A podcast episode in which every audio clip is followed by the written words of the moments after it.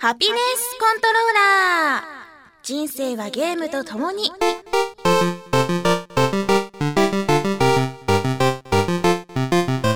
この番組は FPS から美少女ゲームさらには洋ゲームまで私 DJ ミスズの生きる方となっているゲームについてご紹介。マッチは？マッチはいかがですか？温かいマッチいかがですか？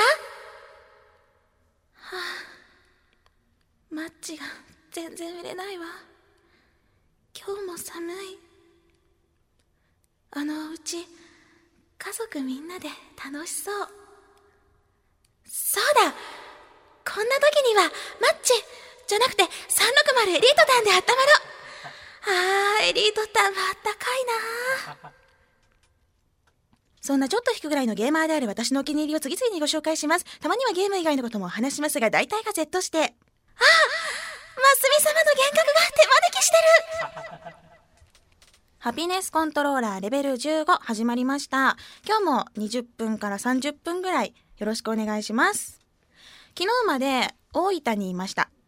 えー大分出張で MC をしてきたんですけれども、大分ね、すごい変な看板があったんですよ。現場からホテルに向かう途中のある看板なんだけど大きくねデカデカと「しごきます」って書かれてたの「しごきます」ってもうあのー光る看板でさデカデカとそして高校と目立ってたのね。ではあってこういうねすごい人通りが多い場所でなんてこと書いてんのって頭おかしいんじゃないのって思って通り過ぎたらさ「まるまる個人塾」って書かれてたんよ。おかしいのは私の頭でしたっていう。でも一緒に乗ってたコンパニオンとかみんな私と同じこと考えたからね、しごきます。えな、え、ど、え、何？みたいなね。そういう、みんなそういう反応だったからさ、うん、こういう紛らわしい看板、大分の人はもうみんな知ってんのかな？当たり前なのかな？あのみんな探してみて面白かったです。写真撮れなかったのがちょっと残念でした。そんな大分でのゲームライフ、もちろん360持参で行きました。あのもともとそのホテルがね360つなげる場所だって知ってたから安心して持っていきましたよ。で持っていったゲームソフトは「 Halo CEA」と「 Reach」あと「 Alan Wake」「ドリクラ」と「ドリクラゼロ」あと「 Orange Box」と「レッドファクションゲリラ」と「スプリットセカンド」と「 Gears 3」と「プレイ」と「下着」なんですよね。なんでこんなに持っていくのかっていうとやっぱりほらお家じゃないじゃん。だからいつでもどこでもほらやりたいゲームが手手に届くわけじゃないじゃん。だからこう何がしたくなってもいいように、まあ、とりあえず積んでるゲームとか今やりたいやつとかやり込みたいやつを持っていくのね。であのディスクだけ持っていくんだよ。ディスクケースに入れて。だからそんなにかさばらないからついついいろいろ入れちゃうんだね。でも結局ヘイロー CEA とドリクラしかしなかったです。CEA の方はあのレジェンド挑戦したりスカルとかあとターミナルをいろいろ見つけたりしてやり込みをしてます。あとドリームクラブ無印の方を泣きながらプレイしてました いやお酒を飲みながらのドリクラっていいですね。なんか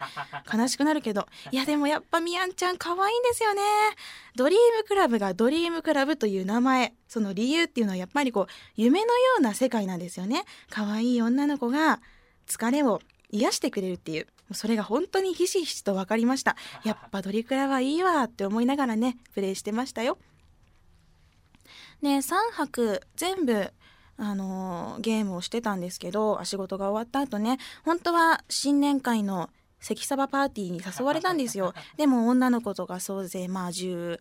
5 6人男性スタッフ合わせて、まあ、20人近くがみんな全員参加したんだけど私はもういつものように「荒木お前は?」って言われて「あすいませんあの1,000円ください」みたいな晩ご飯代いつも1,000円支給されるんだよだからその1,000円札を握りしめてコンビニに走りました。うんまあこうやって毎日夜遅くまでゲームしてたんですけどなんでね私がそんなにホテルでゲームをしたがるのかというとまずやっぱりあの毎日やりたいからだよね。毎日いろんなことがあってストレスもたまるじゃない。だからそれを解消するのがゲームであって毎日触りたいなと思うの。あとそのホテルっていう非日常的な場所でのゲームがすごく新鮮であの同じ360でもまた別の顔が見られるんだよね ああ今日の360は素敵だねいつもと違う照明でここがテカってて素敵だねみたいな、まあ、そういう新鮮さがあるのねあとやっぱり二人きりになれるっていうのも大きな理由です。あの家とかだとどうしてもドアを閉めたとしてもその向こうに人がいるわけね。だけどホテルってこうもう閉ざされた空間じゃん。で、外にいる人とかも全然知らない人であって、私と360、その2人っきりの時間が、本当に、なんだろう、大切なものだと、幸せなものだなと感じるんです。それと、あと、ホテルでこう、いつもと違うベッド、いつもと違う枕で眠る。そして目が覚めて、知らない天井を見て、ああ、いつもと違うんだなと思って、今日も仕事かと思ってパッと起きると、こう飛び込んでくるのが360なんですよ。で、あー、そっか、いつになっても360そこにいてくれるんだなと。いつでも、まあ自分が連れてきたわけだけどさ、いつもそこにいてくれるんだなっていう安心感があるんです。だから私はホテルでゲームをしたいと、そう思ってるんですよ。いやでも本当にホテルで360できなかったらホテル変える勢いだからね実際本当にやったことあるからね話したことあるかもしんないけど360つなげないかなって言ってもその日で全部キャンセルして別のホテルを取りました。はい。まあそんな感じで大分でもしっかりゲームを楽しみました。あんまりね実績が解除できなかったけどでもたっぷり癒されて楽しみましたよ。さあさあさあさあさてさて1月ゲーム発売がとても少ないですね。とりあえず今月はあのお姉ちゃんバラ Z 神楽を買おうと思ってますあと時間とかお財布とか余裕があればパワーアップヒーローズも買いたいなと思ってます。そしてもう購入予定のものが一つ、その神楽以外にね、今気になってるのが、1月の18日水曜日、このハピコンレベル15の配信日に発売される、ホーントっていうキネクト専用のファミリーホラーアドベンチャーゲームが気になってます。これは、あの、作ったところが、開発がパラッパラッパーとかで有名な7音社なのね。えー、こちらが XBOX ライブアーケードで800マイクロソフトポイントとのことで今気になっています。多分明日ね、あの配信されたら、あ、明日って今日の昨日だよ。今日はね、1月のね、17日なの。ごめんね、ちょっとついうっかり。えっと、早速ね、配信されたらダウンロードしようと思ってます。ほんと。うん、みんなも多分ダウンロードすると思うんだけど、あの、私も感想とか発表するので皆さんも教えてください。というわけでそんな私のゲームライフどこに出張しようと変わらず続いております、えー、皆さんのねゲームライフも何かあったらぜひメールで教えてください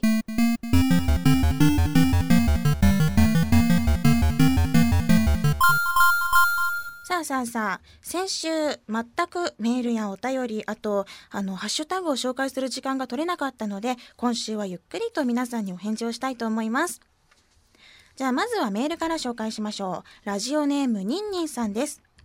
みすずさん、こんにちは。インサイド XBOX のおすすめゲーム紹介、楽しく見させていただきました。みすずさんのデウス X ラブとその良さを伝えようとした熱意は十分伝わったかと思います。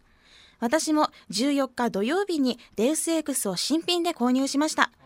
とりあえずみすずさんに習って、えー、ステルス重視でプレイしていますが正直オーグメントを実装していないチュートリアル部分がステルス実績目当てでプレイするとかなり難しいようなまだ始めたばかりなので大した感想が書けなくて申し訳ありません。もう少し進めたらきちんとした感想を送らせていただきます。それでは、ニンニンアウト。おー、デウス X 買っていただいたんですね。ありがとうございます。やっぱりこう自分が紹介したゲームを誰かに遊んでもらうっていうのはすごく嬉しいです。魅力が伝わったのかなとか、こう気にしてもらえたのかなってこう自分がね、ちゃんと上手に喋れたのかなみたいなそういうふうに嬉しい思いになります。ありがとうございます。いやー、そのニンニンさんがおっしゃる通り、ステルス実績をメイトにプレイすると、最初のね、チュートリアル部分がすごく難しいんですよ。チュートリアルだからといって、ただ、あの、適当にやったら実績が解除されないんですよね。そっからもう、誰も殺さない、あと見つからないっていう実績はもう始まってるんですよ。で、その、RPG だからね、なんていうかチャプターごとに分かれてなくてここからスタートここからスタートってできないんだよもう1個のセーブデータだからあの一通りクリアしてこのチャプターでまたやり直すとかそういうのができないからね最初からかなりドキドキしながらやらないといけないんです。であの誰にも見つからないっていう実績これはその各章の最後にちゃんとスムースオペレーターっていう経験値が入るかどうかを確認した方がいいです。これが入ってれば誰にも見つかってないっていうことなんで。あとそうだね。うん、まあ、かなりかなり慎重に進まないといけないんだけど、ぜひ、最後まで遊んで感想を送っていただけると嬉しいです。ニンニンさんありがとうございます。あのニンニンさんの他にもデウス X を遊んだっていう人たくさんいらっしゃるんですけれどももう何度も何度も言いますけれどもデウス X は演出がかなり弱いんですよだから自分からいろんなあの、新聞、落ちている新聞を読んだり、メールをハッキングして読んだり、あといろんな人の話を聞いたりと、自分で世界観を保管しようとしてください。そうじゃないと全くあの、わけのわからないまま終わってしまうので感情移入ができないんですよね。本当にいい意味でも悪い意味でもオールドライクなゲームなので、もう、ほらやっぱり最近のゲームいいものばっかりじゃん？こうただ見てるだけでさ全部こう情報入ってくるけどそういう感じじゃないのでぜひ能動的にプレイすることを忘れずに遊んでほしいです。ごめんねなんか注文多くて。でもこうできれば楽しんでほしいなと思ってます。あのデウス X 買った方皆さんぜひ面白かったとか合わなかったとかでもいいので教えてくださいね。では今度はハピコンのハッシュタグ、シャープハピコンに届いたメッセージを読みたいと思います。じゃあ、えー、前の文から遡っていこうかな。まず、エムタンさん。ハピコンに後押しされて買ったブレイド面白いギミックも面白いし地味にうまくステージ使いこなしてるし使い回してるし本当にこれはいいゲームだ YouTube 片手になるかもしれないけど早くエンディングも見たいというメッセージですこれがね1月の9日16時42分のツイートなんですけど、積んでませんか？大丈夫ですか？積んでないですよね。まさかと思うけど、積んでないですよね。あのいやだってクリアしたっていうのがハピコンに届いてないから積んでないよね。あのぜひぜひ感想教えてくださいね。YouTube 片手でいいので。じゃあ続いて、えー、ラスカルの人さんからのツイートです。おすすめの旧箱ソフトがあります。コンカーです。尻尾ふっさふさで可愛いリスが超下品なんです。やってみないと伝わらないかもです。ぜひプレイしてハピコンで感想を聞かせて。というメッセージ。尻尾ふさふさで可愛いリスが超下品。何するんだろう。なんかやらかすのかな、リスが。いや下品なゲームは好きですよ。あの PS2 の大量地獄っていうあのゴキブリとかがね女の子にわーってこうたかってさ 女の子がゴキブリの中に埋もれていくゾワゾワゾワゾワゾワゾワってこう出てくるそういう大量地獄とかも結構好みなゲームなので大丈夫だと思います。チェックしてみますね。続いてえー、もがっささんからのツイートです。みすずさんが初めて実績をすべて解除した思い出のタイトルは何ですか？自分はベヨネッタです。遊ぶたびに自分が上手くなっているのを実感できる素晴らしいアクションゲームでした。とのことなんですが、私の初、実績コンプはノベルギ、えー、ノベルゲーだから言いたくないです。だって、技術関係ないじゃん、あれ。なんか選択肢選んだら解除できちゃうじゃん。なんかいや、嬉しいんだけど、言いたくない。言わない。あの他にもコンプするはずだったのにバグで解除できなかったやつとかもあるからね。ゲームさ。言いたくない。実績言いたくない。実績は言いたくない。そんなに高くないから。続いてあ先週紹介したアラン・ウェイクに関するツイートもいくつか届いてました。まず神尾博之さんえー、毎度思うけどゲーム紹介がうまい。アラン・ウェイクは自分も好きで遊んでたので、説明聞いてるだけでゲームの雰囲気や状況、プレイヤーのビビりっぷりが目に浮かぶ。自分も同じように紹介できるようになりたいと強く思いました。とのことです。ほう、やっぱりアラン・ウェイク楽しくプレイされたんですね。怖くなかったのかな？いやいやいやいや、あの、紹介、うまいの？うまくできたらいいなといつも頑張ってるんです。本当はねもっともっとこう上手に想像できるようにしたいんだけど精進中であります。でもそうやって言ってくれるの嬉しいです。ありがとうございます。他にも、えー、末吉蘭さんでいいのかな、えー、アラン・ウェイクは怖くて積んだという私と同じような人もいます。頑張ってクリアしましょうよ。私もダウンロードコンテンツ積んでるけど。他にも半人前のブランドウォーカーさん。アラン・ウェイクは良質なドラマって感じで怖くはなかったな。個人的にはデッドスペースが最強だと思ってるとのことです。いやいや怖いやろ。いやいや怖いですって。なんでねアラン・ウェイクをみんな怖くないっていうかがわからないぐらい怖かったんですよ。でやっぱり最強最強ってその最最も怖いね。最も怖いの最強って言われてるのは皆さんやっぱりデッドスペースを挙げられますね。私もあれあのプレイしているのを横で見てただけで結構ちょっとびっくりはしたんですけど。いやそんなに怖いんだったらやらなくていいかな。いやいやいやいやでも挑戦はしてみたいなと思っています。続いておでこぬるぬるさんインサイド見て、ハピコン知って全部聞いて、もう一周インサイド見た、ひしひしと箱丸愛を感じたええわ。というメッセージ。あの、油取り紙ありますよ。あおでこ濡れるさ まずそこが心配になっちゃったいやーあのインサイドを見てねハピコンを聞き始めたっていう方もたくさんいらっしゃるようで嬉しく思っていますあのハピコンの方がずっと毒舌で口も悪いのでまあ、がっかりされないといいなと思っています。他にもね、柳川四季さんから、えー、おとといにインサイド XBOX を見て、えー今日ハピコンを全部聞き、360で遊び中です。ソフト紹介の仕方、例えが独特で面白く欲しいソフトが増えました。360スキーが思ったより多くて個人的に幸せです。というのも届きましたよ。そうなんですよ。私のラジオを聞いてくれている人は当たり前だけどみんな360ユーザーなんです。ありがたいことに。えー、そしてそして、続いて、えー、よしきさんからのツイートです。今から帰宅、聞いているのは、えーポッドキャストのハピコン。雑音の中でも声が聞きやすいし面白い。ここだけの話、小芝居が好き。ありがとうございます。オープニングパートは実は一番リテイクが多いシーンでして、あの、他のところは一発で通ったりもするんだけど、その私のこだわりが一番強いのが実はオープニングなんよね。だから、ちょっとここもうちょっとブラッシュアップしようかみたいな。あの、もうディレクターがもういいじゃんって言うんだけど、私はいやいやダメダメって、ここはもうちょっとこう言うべきなんだってみたいな風に何度も何度も撮り直すんですよ。で、まあオープニング、あの、ほとんど私が考えてて、たまにディレクターが考えるみたいなね、そんな感じであります。どうだ？笑ってもらえて嬉しいけど、どうだどうだ？私のほら、私がやろうとしてたことが合ってたんだよ。わかった？いつもね、そのディレクターにはもうこここだわらなくてよくない原点に戻ろうよって言われるんだけど、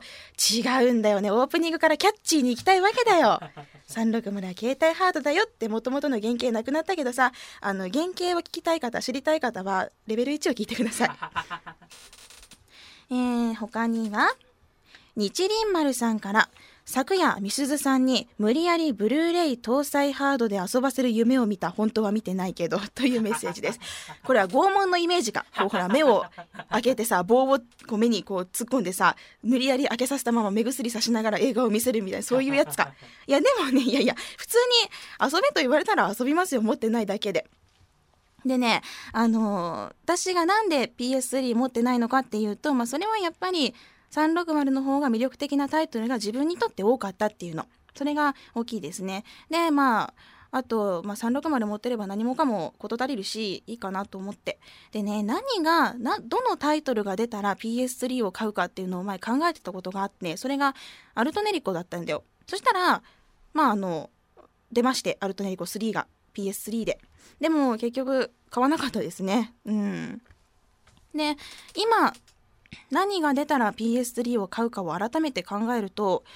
煉獄かな ?PSP の煉獄がすごく、煉獄、そして煉獄2がすごい大好きだから。で、もともとその PS3 での開発も着手されてたのね。だけど途中でなくなってしまって。だからもしまた煉獄が、開発が再開ってなったら、うん、まあ360で出してほしいけど、まあ無理だって分かってるからね。そしたらちょっと気にするんじゃないかなと思います。まあでもやっぱり、私は360好きだからね。うん、ずっと360だけで遊んでいたいなと思ってます。じゃあもっともっと読みたいメッセージたくさんあるんですけれども、今日はこのくらいにしたいと思います。また皆さん何かメッセージがあれば、ぜひ、シャープハピコン、シャープ HAPICON に送ってください。こうやって、あの、皆さんにお返事したいなと思います。えー、それでは、たくさんメッセージをいただいている、インサイド XBOX デウス X 特集について、いろいろ質問とかもね、いただいたので、ここで説明とか、紹介しようかなと思います。このデウス X 特集に至るまでなんですけど、別にね、あのマイクロソフトさんから、このゲームを紹介してくれと言われたわけじゃないんですよ。なんか、みすずさんが今やってるゲームとかおすすめのゲームがあったら、それ紹介してくださいって言われたから、えー、じゃあ、アランウェイクか、スプリットセカンドか、コンデムドサイコクライムでビビるか、レイジのヘッドショットシーンを見せるか、みたいな。それか、あの、今年、っていうのがその2011年ね2011年で一番面白かったデウス X にするかっていうふうに候補を挙げたらあじゃあデウス X いいですね最近だしっていう感じで決まったのねだからあのー全然実はスクエア・エニックスさんからの要望とかも全くなくの宣伝目的とかじゃなくて本当に私の好みで選んだんですよそれね、その紹介するっていうのが決まってからも、一生懸命見せ場を探してですよ。どこを、どの場所を見せるかと。いうふうに探して、そしてセーブデータを調整して、フローチャートまで作って、そして本体ごと収録を持っていって収録をするということになったんです。でまあこうやって張り切ってさ収録したわけだけどそのスクエニさんから何かほらここを紹介してくれとかじゃないじゃん自分のチョイスで全部選んだからさ割とこう中盤でネタバレもあるシーンだったのねだからあの実はこのスクエニさんのチェックが入ってね OK が出るか結構ドキドキしていたんです。収録後にねこれでもしいやちょっとここはまずいですよって言われたらもうカットされてたかもしれないしっていうのがあって。だからねあのうん。本当に私の好みで選んだんだけど、まあ、結果的に気にしてくれる人が多くてでそのスクエニさんも見てくれてよかったなと思ってます。いやでもねこれちょっと私やっぱりほらプレゼンターとして呼ばれたからさ一応ちゃんとした喋りを心がけようと思って念のためにアクセント辞典まで持っていったんだよ。でそれねあの変な喋り方とかしないようにしようと思って頑張ってたらさついポロッとバレとうやんって出ちゃったからね やっぱ素は出ちゃうもんですねゲームしてるといかんいかん。でそのインサイド XBOX の感想でねレギュラー希望みたいなのも本当にたくさんツイートが流れてるんですよ。でもみんな本当にねよく考えてほしい。よく考えて正気ですか？と。360歴2年半ぐらいだよ。そんなに長くないしさゲームがうまいわけじゃないんだよ。で面白いゲームに出会えるのが楽しいのとでもともと趣味がさ私悪いから Z 指定のゲームが多いその360に惚れ込んだっていう理由であってなんていうかねあのよく考えてインサイド広場にメールを送った方がいいんじゃないかなと。マイクロソフトさんちゃんとタグ当てのメール見てますよ。だからねあの本当にいいのかと。そのほらのみんなお祭り気分でね言ってないかなとすごい私は心配してるんですよ。まあでもほら2月になったらさみんな静かになるかなと思ってるので、まあ、とりあえずでも喜んで嬉しいなと思ってますというわけで皆さんたくさんのメッセージや質問ありがとうございます。またいろいろ私、あの、際どいところまでね、答えられるので何でも聞いてください。ハピコンは割と自由です。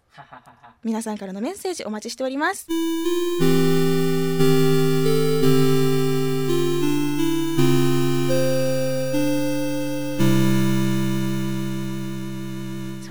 そろそろエンディングです。今日もたくさんお話ししました。一つねあの前々から私ここって人と違うんじゃないかなってちょっと思ってたことがあったのでこんなに喋り続けたのでもうこの勢いで聞きたいと思います。皆さんはゲームを買う時に事前情報を集める派ですか？集めない派ですか？私であの私はですね実はそんなに集めないんですよ。そのゲームの名前とジャンルと概要とトレーラーあと開発メーカーさえ知ったらもうそれで、まあ、ピンときたら買うピンとこなかったら買わないっていうぐらいであんまりねそのプレイ動画とか見ないんですよね。で私のその大好き大好きって言ってるデウス X すら公式サイト行かずに買ったからね。何も知らずにもうこういうゲームかほーって思って買って当たりだったみたいな。なんかねその